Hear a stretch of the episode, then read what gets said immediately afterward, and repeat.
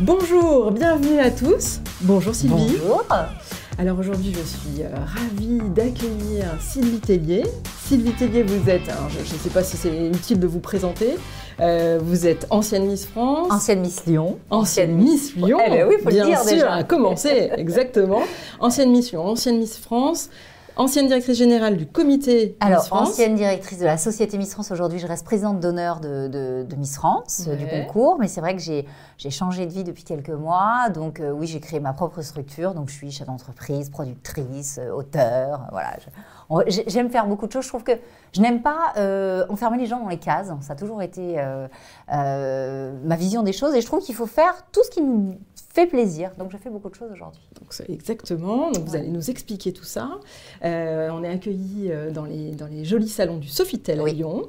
Euh, voilà. Et donc, en cette journée internationale des droits des femmes, euh, Sylvie, je voulais vous poser la première question traditionnelle de l'émission. Est-ce que vous êtes une femme engagée Et si oui, ça veut dire quoi pour vous être une femme engagée? Alors oui, je me considère comme une femme engagée. Peut-être j'aimerais être encore plus engagée. Euh, mais pour moi, une femme engagée, c'est quoi? C'est une femme déjà qui donne de son temps euh, pour des causes, pour, des, pour les autres. Pour, euh, moi, je suis engagée dans le sens où j'ai créé une, association il y a sept ans qui s'appelle Les Bonnes Fées, qui ouvre des maisons dans, des bonnes fées dans les centres de cancérologie en France, pour offrir aux hommes et aux femmes, bon, surtout aux femmes hein, qui sont en, en chimiothérapie, eh bien, des soins de thérapie complémentaires, parce qu'il a été euh, euh, prouvé que tous ces soins de thérapie complémentaires sont très utiles dans le cadre de, la lutte contre le cancer. Donc on a eu euh, la chance d'ouvrir déjà et de financer quatre maisons, une, dont une à Lyon, au centre Léon Bérard. Et on organise également des, itinérances avec des maisons. On a une maison itinérante qui a tourné dans des, ce que j'appelle dans des départements ou dans des centres. Alors, pas, où, pas dans des déserts médicaux, mais en tout cas dans des départements où il n'y a pas de centre de cancérologie. Voilà, donc, euh, donc on, on finance quatre maisons aujourd'hui et, euh, et oui, je me considère engagée. Je trouve que c'est hyper important. Ah, Pourquoi c'est important justement l'engagement? Euh, parce que ça donne du sens à ce qu'on fait et puis je trouve que c'est euh, c'est peut-être une question d'âge parce que plus on rentre dans, on, on prend de l'âge, on a peut-être envie aussi de donner un peu plus et de, de donner peut-être un peu de fond à, ce que, à nos actions. Et moi, j'avais besoin de ça. J'avais, euh, surtout étant issue d'un concours de beauté, hein, j'ai quand même eu beaucoup de chance dans la vie. J'ai été euh, élue par les Français. Je trouvais qu'à un moment donné, on se pose des questions. On se dit, c'est quoi le sens de tout ça? Est-ce que, euh, est-ce que cette notoriété qu'on m'a offerte, eh ben, je la mettrais pas au profit de quelque chose d'utile aussi? Euh, ça- Concours Miss France a une grande utilité parce que je trouve que ça permet à des jeunes femmes effectivement de, prendre la parole, de changer de vie. C'est un vrai tremplin dans sa vie professionnelle. Mais je trouvais aussi important de mettre cette notoriété au profit d'une association, au profit de, causes. Et nous, c'était d'aider les femmes, ça me semblait euh, naturel. Alors, vous avez, vous avez été plongée dans un milieu de femmes dans votre parcours professionnel. Pas que, mais en tous les cas, vous êtes Ah, pas que, évidemment- parce qu'en plus, je suis issue d'une famille monoparentale élevée par une mère avec deux sœurs, donc une famille de femmes également. Mais de votre expérience, vous trouvez que les femmes, elles sont assez engagées dans le débat public? Est-ce qu'on les voit assez sur, euh, sur le. Là, là, on rentre sur un grand sujet de- de parité, hein, que ce soit dans les salaires, dans les entreprises, dans le débat public. Euh, euh, je trouve que les femmes sont de plus en plus présentes. Euh, je pense que les femmes, effectivement, sont plus engagées euh, que les hommes. Ça, c'est. Mais peut-être parce que c'est mon sentiment, mais parce que euh, parce qu'on on, on aime ça, on aime, on aime s'engager, et peut-être que. on a cette volonté aussi de- d'aider, de, transmettre. Après, la question de savoir si elles sont assez présentes dans le débat public, ça c'est voilà, la question de la parité. Et je pense qu'on pourrait en parler pendant des heures. Oui, c'est sûr. Alors, on va déjà faire un petit peu, euh, on va revenir en arrière, euh, on va parler de votre parcours. Euh, Quand vous étiez petite fille, vous rêviez de faire quoi? Miss France? Ah, je voulais être avocate. Avocate. Ouais, voulais- Alors j'ai commencé par vouloir être hôtesse de l'air, parce que bon, ça, je pense que quand j'avais 7-8 ans. Et puis je me suis vite rendu compte quand même qu'hôtesse de l'air, ça avait beau être un joli métier, ça restait quand même ni plus ni moins qu'un métier de service et j'avais Ouais. envie d'un peu d'autre chose. Et puis parce que j'ai un parcours personnel assez particulier, mes parents se sont séparés, j'étais assez jeune, euh, je me suis vite euh, sentie investie d'une mission de défendre la veuve et l'orphelin et j'ai voulu être avocate très rapidement. Voilà. Donc, vous avez fait des études de droit à Et oui, Lyon. là, juste en face, Ouais. voilà, j'ai eu la chance de, de faire mes études à Lyon. J'ai commencé à Nantes, j'ai fait un DUG, un DUG à Nantes, et puis je me suis spécialisée en droit des affaires, droit de la fiscalité, de société, et donc je suis arrivée à Lyon. Euh, jusqu'à euh, commencer l'IEJ, l'Institut d'études judiciaires de Lyon, parce que je voulais passer de CRFPA. Et puis la vie, on a décidé autrement, puisque je me suis présentée à Miss Lyon, j'ai été élue Miss Lyon. Mais alors, euh, comment voilà. on passe de fac de droit à Miss Lyon Bah, justement, j'aime pas mettre les gens dans les cases et je trouvais que c'était pas mal aussi de, bah, de pouvoir faire ce qui me plaisait. Et euh, je, regardais Miss France depuis que j'étais toute petite. Et euh, un jour, je me dis bah, pourquoi je me présenterais Enfin, c'est pas bon, on se dit pas un jour pourquoi je me présente pas. C'est euh, la maman d'un ami qui me dit écoute, présente-toi. tu as peut-être un peu les, le profil. Et puis j'ai regardé un petit peu ce que ça représentait. Et puis je trouvais ça assez ludique. Et justement, avant de m'engager dans cette carrière juridique, je me suis dit tiens, comme une année de césure. Et si je participais à Miss France une année? Juste histoire d'aller un jour euh, ce que j'avais envie, secrètement, hein, c'était aller rencontrer Jean-Pierre Foucault, faire un passage sur TF1. Je trouvais que c'était assez sympa. Euh, j'avais jamais voyagé, euh, j'avais jamais fréquenté un hôtel de luxe, et c'est vrai que le côté euh, un peu princesse des temps modernes m'attirait pas mal. Euh, sans imaginer un jour que je serais Miss France, parce que j'étais assez atypique sur les critères. Et puis bah, la vie, on a décidé autrement. Euh, voilà, un alignement de toute planète. On est un 8 décembre, euh, soir de la fête des Lumières. Ah Quel beau symbole. Je me souviens, je suis à Mulhouse et à cette époque-là, Gérard Conon venait d'arriver à la mairie de Lyon, puisqu'on est en 2001. Et je me souviens très bien que Gérard, que j'embrasse, m'envoie un fax ce jour-là, parce qu'on était encore au fax, que je reçois à l'hôtel en me disant bah, écoute, tu sais quoi, c'est la fête des Lumières, j'espère que Lyon brillera jusqu'à Mulhouse. Et quand je me retrouve dans les 12 et que Jean-Pierre euh, me tend le micro et je me suis dit, mais qu'est-ce que je vais raconter? Eh ben, J'ai parlé de la fête des Lumières, du côté lyonnais et du fait que voilà, j'ai été étudiante en droit et que je trouvais que c'était bien de pouvoir prendre la parole devant des millions de téléspectateurs. Et j'ai été élue jour-là, je ne sais pas comment.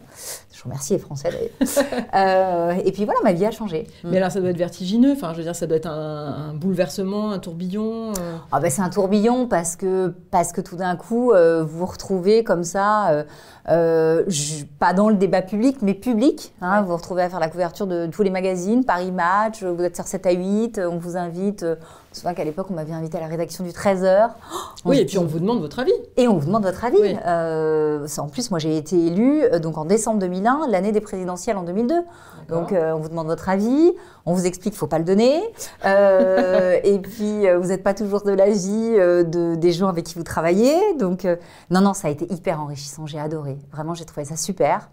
Euh, je suis pas devenue avocate, j'ai jamais passé le, le CRFPA. Euh, c'est pas un regret parce que j'ai vécu tellement d'expériences, j'ai eu la chance de me retrouver euh, chef d'entreprise, puisque quelques années après, on m'a proposé de reprendre, euh, d'intégrer la société Miss France. J'en ai pris la direction quelques années plus tard. Donc voilà, j'ai trouvé ça super, passionnant. C'est comment on évolue dans ce milieu C'est-à-dire que vous vous retrouvez projeté à 23 ans, 24 ans, euh, dans un univers, l'univers des médias à Paris, totalement euh, différent de celui que vous connaissiez.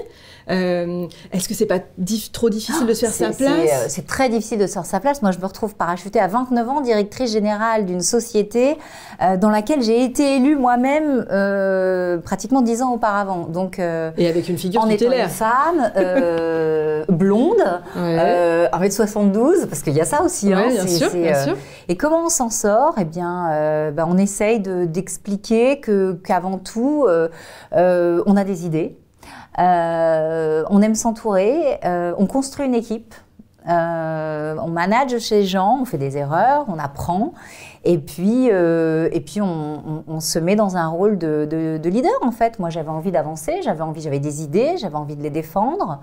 Euh, et puis voilà, et puis, euh, puis bah, comme tout le monde, comme, dans toute, comme pour toute femme dans les entreprises, euh, on rentre chez soi, on pleure un peu de temps en temps parce que parce que c'est pas facile, mais surtout on le montre pas. Et puis puis on essaye d'avancer. Vous avez eu le sentiment que c'était plus difficile d'avancer en étant une femme ou, pas spécialement Vous auriez été un homme entre guillemets, même si ça. Oh, c'est plus difficile en étant une femme parce que surtout, enfin, dans ces milieux de production, d'audiovisuel, je trouve que déjà il y a peu de femmes. Euh, les femmes qui s'y trouvent sont des femmes qui souvent sont cataloguées comme des femmes de caractère, mais avec un côté négatif en fait. Euh, on est toujours des femmes de poigne, on est toujours des femmes euh, caractère difficile, difficile en négoce, en affaires, alors qu'on n'est pas plus difficile qu'un, on n'est pas plus dur qu'un homme. On est juste comme, en fait, on est, on a besoin de s'affirmer et on dit non. Et en fait, une femme qui dit non, automatiquement, est une femme qui va être désagréable. Alors qu'un homme qui dit non est un homme de conviction, de pouvoir. Et c'est ça qui est compliqué. Euh, et moi, je, vois, j'ai travaillé avec beaucoup de présidents de femmes euh, qui avaient souvent mauvaise presse dans le milieu de la production. Moi, je les admire, ces femmes. En fait, j'admire ces femmes de poigne parce que c'est pas évident d'être. Euh, moi, j'étais pas, j'étais pas PDG de, des sociétés de production, mais j'ai côtoyé beaucoup de femmes PDG de, de sociétés de production. Je peux vous dire qu'elles n'ont pas bonne presse. Pourquoi? Pourquoi En fait, je, je, pose la question. Pourquoi ces femmes-là euh, Parce qu'elles ont, il faut qu'elles managent des gens, elles ont, elles ont des budgets à négocier, elles ont des, des marques à défendre. Et euh, voilà, on peut être des femmes de caractère, on peut être des femmes de conviction sans être des femmes de conflit, en fait. On oui, confond, bien sûr. On confond souvent femmes de conviction et femmes de conflit. Et je trouve pas ça normal. Vous avez jamais douté, vous avez jamais eu le, le syndrome de l'imposteur dont Ah, on je parle sou- euh, souvent évidemment, mais quelles sont les femmes qui ont... Présentez-moi des femmes de 40 ans qui, ont, qui sont chefs d'entreprise et qui n'ont pas le syndrome de l'imposteur. On l'a toutes. Surtout, en plus, moi, issue d'un concours de beauté, imaginez. C'est qu'en plus, euh, je les, je en fait, je les, moi, je les, en- je les, je les enchaîne. hein. Voilà, je les cumule. Euh, c'est pas, c'est pas évident. Mais oui, on a le syndrome de l'imposteur. On fait comme tout le monde. Je vous dis, on rentre chez soi, on doute, on pleure. Et puis, euh, moi, moi, résilience, c'est mon deuxième prénom. J'ai cette faculté à tendre l'autre joue. Il n'y a pas grand-chose qui m'arrête et qui me décourage. Vraiment pas grand-chose. Et alors, euh, vous avez fait plein de choses parce que au- au-delà de cette aventure euh, Miss France, euh, vous avez ouvert ensuite votre propre structure. Oui, j'ai une structure de conseil aujourd'hui. Je vais continuer à faire de la production. Je vais continuer à faire plein de choses que j'ai envie de faire, plein de choses. J'ai 40 ans, j'ai trois enfants et j'ai envie de croquer le monde. Je vais encore déranger. hein, je Ouais. préviens, je vais encore déranger. voilà. euh, J'ai vu que vous aviez aussi écrit une, collection d'ouvrages pour enfants. J'ai une collection de livres pour les enfants sur la région de France. On m'invente souvent des jobs aussi. hein. Depuis que je suis partie, on m'invente des jobs, donc ça c'est c'est drôle. Mais voilà, il faut. euh, voilà, Alors, c'est quoi votre faut, euh, moteur? C'est d'avoir un peu envie d'explorer des choses qui vous intéressent? Alors mon moteur, c'est je ne me mets aucune limite. D'accord. En fait, je fais ce que j'ai envie de faire, je vais où j'ai envie d'a- d'aller et je, euh, les convictions que j'ai, je les assume, même si elles dérangent. Voilà. Et je continuerai à dire non. Voilà. et je continuerai à le défendre et je continuerai peut-être certainement à avoir euh, euh, cette réputation de femme de caractère, mais je crois qu'il faut l'assumer en fait. Oui, bien sûr. Euh, voilà, et puis il faut vivre avec. Et, euh, et moi, j'encourage souvent les femmes à dire allez, entreprenez. Euh, Oui, j'ai trois enfants. Euh, oui, on, peut, on peut tout faire. Alors, on ne fait pas tout bien, Ouais. mais tout s'organise. Voilà. Alors justement, est-ce que vous arrivez à tout concilier? Parce Non, on que trois pas tout. enfants. euh, On ne lit pas tout. On a le syndrome de l'imposteur, on a le syndrome de tiens, j'ai pas, je suis pas assez présente pour mes enfants, de j'ai raté tel rendez-vous d'école, de j'aurai toujours des enfants qui me diront mais maman t'es pas assez là. Mais euh, je considère que on a besoin de travailler dans la vie déjà pour se sentir utile, on a besoin de s'engager dans la vie pour se sentir utile, et ça automatiquement les journées ne font que 24 heures, mais tout s'explique à nos enfants. Et moi je dis alors. On entend souvent, c'est pas la qualité, la quantité qui compte, c'est la qualité. C'est pas tout à fait vrai parce que nos enfants, selon leur âge, ont besoin de Oui. quantité aussi. Euh, mais il faut, euh, il faut s'organiser pour peut-être avoir des, des jobs qui vont évoluer en fonction de l'âge de nos enfants. Oui, on n'est peut-être pas obligé de faire tout le temps la même chose. Exactement. Moi, j'ai eu un, un job sur les premières années de mes enfants qui me prenait beaucoup à l'international. J'ai beaucoup voyagé. J'ai été très absente. J'étais pas là le week-end, mais ils étaient petits, donc. euh, euh, Il y a les grands-parents, on est là, on leur fait les câlins, ils ont, on a notre dose de peau à peau, nous, pour se ressourcer. Plus nos enfants évoluent, grandissent, ils ont besoin qu'on soit un petit peu plus là pour surveiller les fréquentations, les devoirs, les copains, les qu'on échange avec eux. Ben là, je fais des choix où je vais moins travailler le week-end, où je, je suis à la maison sur des temps où il est important d'être à la maison, puis je peux me remettre à travailler un petit peu plus tard dans la soirée, parce que ça, ils ne voient pas. C'est exactement ce que vous venez de dire. Je pense que on peut, nos carrières de femmes peuvent évoluer en fonction aussi de nos besoins, nous, de mères, et des besoins de nos enfants. Et alors, au-delà de toutes ces activités que vous conduisez déjà, vous avez trouvé encore du temps pour euh, créer une association, Les Oui. Bonnes Fées? Est-ce que Oui. vous voulez nous en, nous en dire un Bah, petit une mot? association, nous sommes 18 Miss France, pas de salariés, hein, 18 Miss France engagés, bénévoles dans l'ouverture de ces maisons. Donc en fait, on collecte des fonds à l'année pour financer les socio-esthéticiennes. On ouvre des maisons dans les centres de cancérologie et on offre aux femmes euh, des soins de thérapie complémentaires.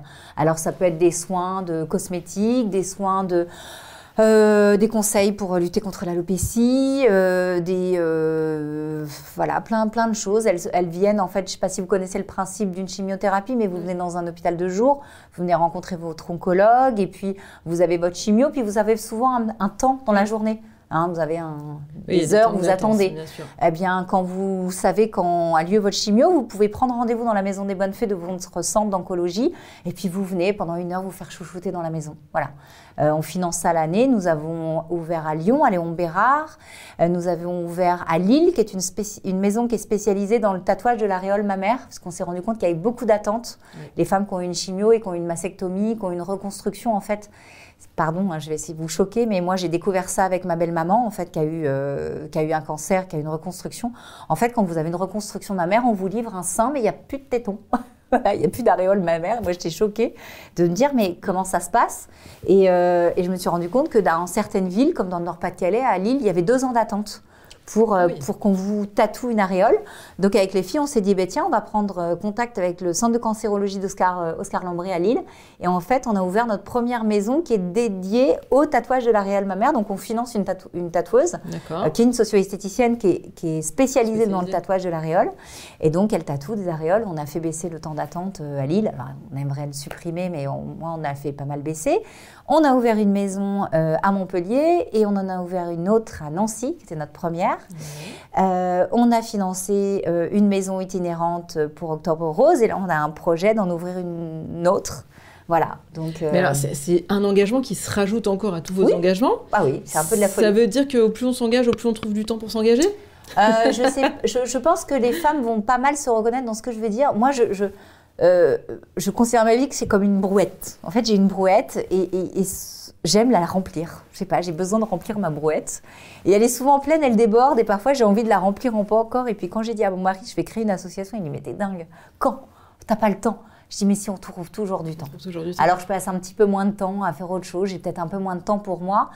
Mais moi, ça me rend heureuse, en fait, ça me nourrit, le fait de savoir cette association. Je veux dire que le temps où je vais parfois dans les maisons, je vais voir des femmes, que j'échange avec elles, bon, en plus j'ai une histoire personnelle où on a tous autour de nous des gens qui ont le cancer, aller échanger avec une femme qui est en chimio, qui vous explique le combat qu'elle a, ben, je rentre chez moi, ben, je peux vous dire que c'est ça m'a rempli, ça m'a nourri, ça me donne une, une énergie. Ben, j'ai encore plus envie de, de me battre et d'avancer. Je sais pas, ça me, c'est, on parle de lionne, ben, ça me donne de l'énergie en fait. J'ai envie de, de, de, croquer le monde pour elle, pour moi, pour mes enfants.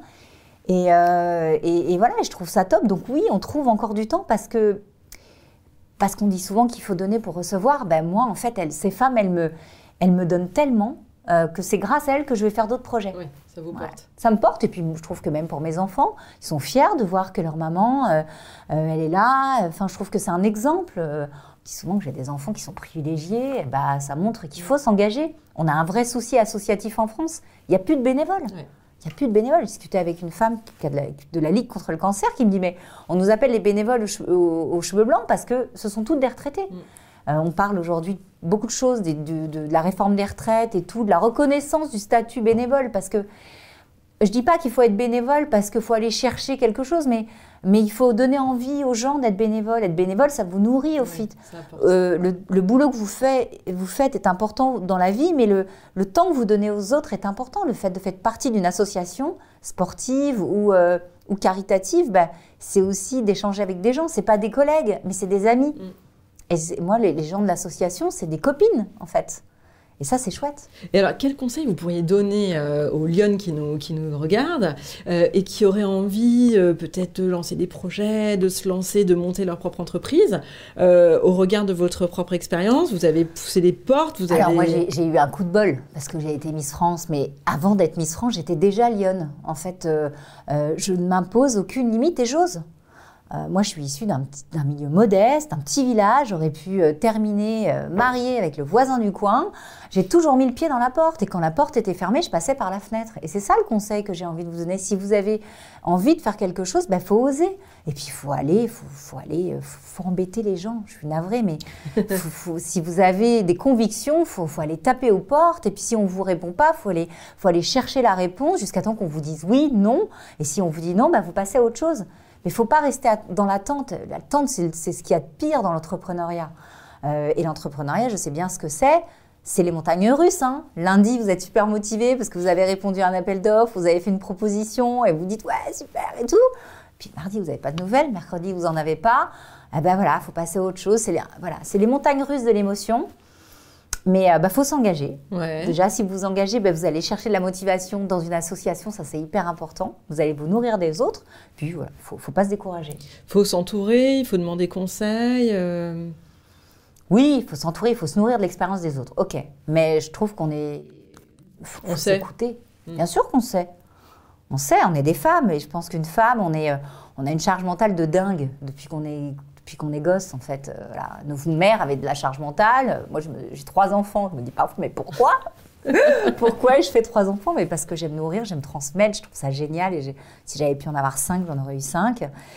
Mais euh, on sait nous-mêmes. En fait, faut juste s'écouter. Et alors, si vous aviez une baguette magique, Sylvie, qu'est-ce que vous, vous feriez pour que les femmes, elles s'impliquent plus dans le débat public au sens euh, place dans la cité? Alors, je veux pas choquer, je veux pas que ça soit mal interprété, mais si j'avais une baguette magique, je crois que je, je permettrais aux femmes qui ont envie que, de faire en sorte que, en fait, je ferais reconnaître le métier de mère comme un métier. Voilà, c'est ça que je ferais. Mm. Parce que on a envie d'entreprendre, mais on n'a pas toutes envie d'entreprendre. En fait, euh, on a aussi besoin de femmes euh, qui... Euh, moi, j'adore élever mes enfants, mais je sais que je ne suis pas faite pour être à la maison. Mm. Voilà, j'ai envie, je, sais que j'ai envie de créer, j'ai envie d'entreprendre. J'aime être à la maison, j'aime élever mes enfants, j'aime m'occuper d'eux, mais j'ai aussi envie de faire autre chose. En revanche, je croise beaucoup de femmes, j'ai croisé beaucoup de femmes depuis 20 ans qui, je sais, aimeraient rester à la maison et élever leurs enfants. Et pourquoi est-ce qu'on les empêche de faire ça? Pourquoi est-ce qu'on mm. on, ne, fait pas, qu'on ne reconnaît pas que le métier de maman, c'est un métier? Mm. Il y a d'autres pays qui le font et pas la France. On est quand même le pays euh, champion des aides sociales, pardon. Hein.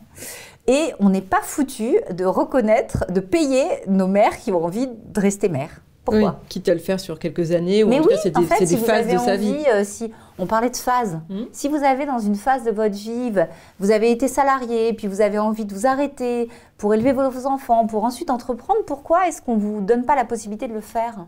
C'est euh, pas juste. Alors que euh, je peux vous dire que être mère, moi je le sais, hein, j'en ai, trois. parfois, je me dis, mais c'est un job à part entière. C'est un hein. job à part entière. je me dis, voilà, je je suis le week-end je suis contente de retourner au boulot en fait. non mais c'est vrai, je l'avoue, parce que les devoirs, tout, et, les enfants, c'est l'avenir de notre pays en fait. Donc plutôt que les confier à des centres aérés, à des nounous euh, qui feront moins bien le job que nous, pourquoi est-ce qu'on ne peut pas être euh, sur une période de notre temps reconnu, reconnu comme ça, comme maman à la maison quoi. Très je crois que c'est ça que je ferai. Bon, bah écoutez, on inscrit précieusement cette idée dans notre futur livre blanc. Vous me direz si elle a été partagée par d'autres ou pas. Sylvie, en tous les cas, un grand merci d'être euh, venue nous voir euh, dans, ce, dans, ce, magnifique Café des Lyonnes. Euh, voilà, j'espère que ça vous aura plu. En tous les cas, je vous donne rendez-vous la semaine prochaine pour un prochain Café des Lyonnes. Bonne semaine à tous.